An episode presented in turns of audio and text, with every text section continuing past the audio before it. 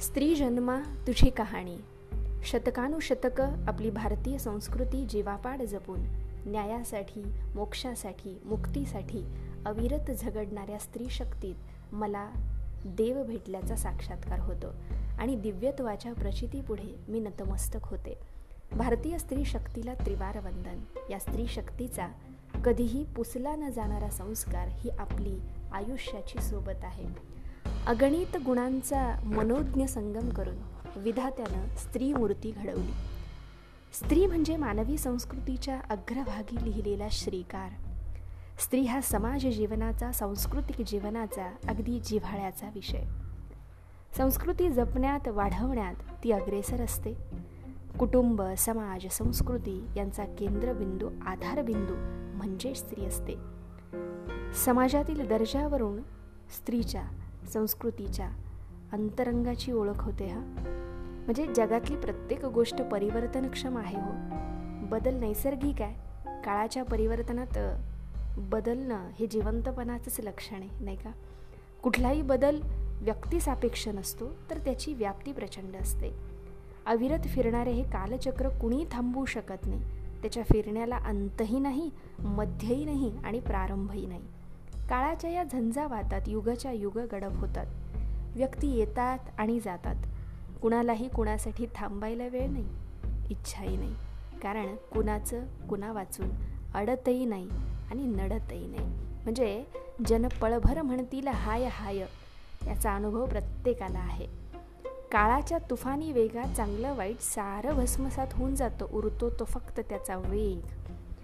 आणि हे सत्य मान्य करूनसुद्धा काळाच्या या तुफानी वेगावर प्रयत्नशील मात करून त्यावर आपल्या कार्याचा कायमस्वरूपी ठसा उमटवणारी माणसं होऊन गेली.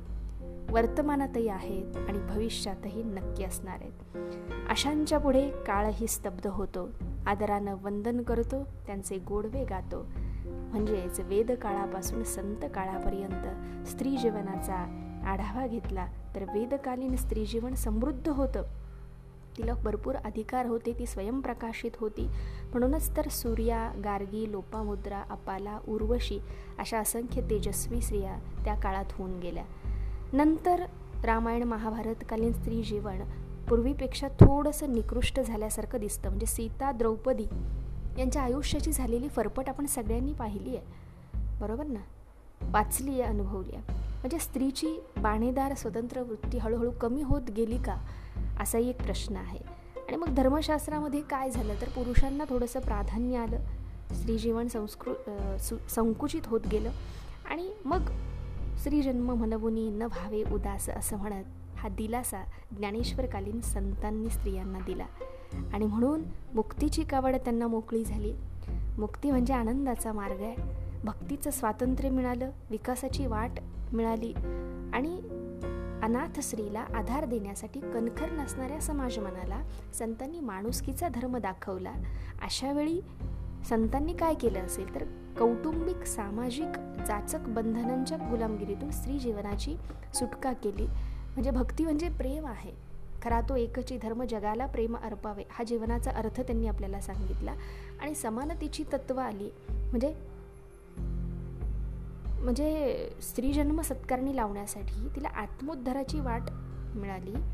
प्रपंचाचा परमार्थ करणाऱ्या शांतीब्रह्म संत एकनाथांनी तिला परमार्थाची दारं उघडून दिली. चिंता करीतो विश्वाची. या ध्येयाच्या समर्थ रामदास स्वामींनी स्त्री पुरुष समानतेवर भर दिला.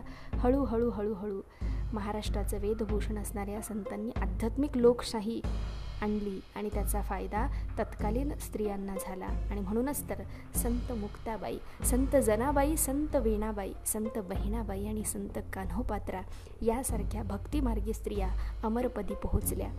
आजच्या आधुनिक काळातही स्त्रियांची प्रगती कौतुकास्पद आहे. प्रत्येक क्षेत्रात स्त्री आपला ठसा उमटवते आहे. अभिमानास्पद असं कार्य करते आहे. आजची यशस्वी स्त्री ही गतकालीन स्त्रियांच्या भरभक्कम खांद्यावर उभी आहे. प्रत्येक उगवत्या पिढीनं मावळत्या पिढीबद्दल श्रद्धा व कृतज्ञता भाव ठेवायला हवा. परिस्थिती बदलते गरजा बदलतात तरी काही शाश्वत मूल्य चिरंतन असतात अशा शाश्वत मूल्यांची जपणूक आम्ही करणार आहोत आणि उगवत्या पिढीचा जीवनमार्ग सतत प्रकाशमान ठेवणारी कितीतरी स्त्री जीवनं जाणून घेतली की माझ्या मनाला जीवनाला आधार वाटतो आणि दिशा सापडण्याचा आनंद मिळतो. जीवनातील नागमोडी म वळणावरती त्यांची सोबत मिळते कृतकृत्य मनाला आशीर्वादाची गरज वाटते असं संवेदनशील माझं मन म्हणतं. प्रगतीच्या दिशेनं पावलं टाकण्यासाठी स्त्रीत्व जपून आकाश झेप घेण्यासाठी हे स्त्रियांनो तुमचे आशीर्वाद हवेत तुमचे आशीर्वाद हवेत. धन्यवाद.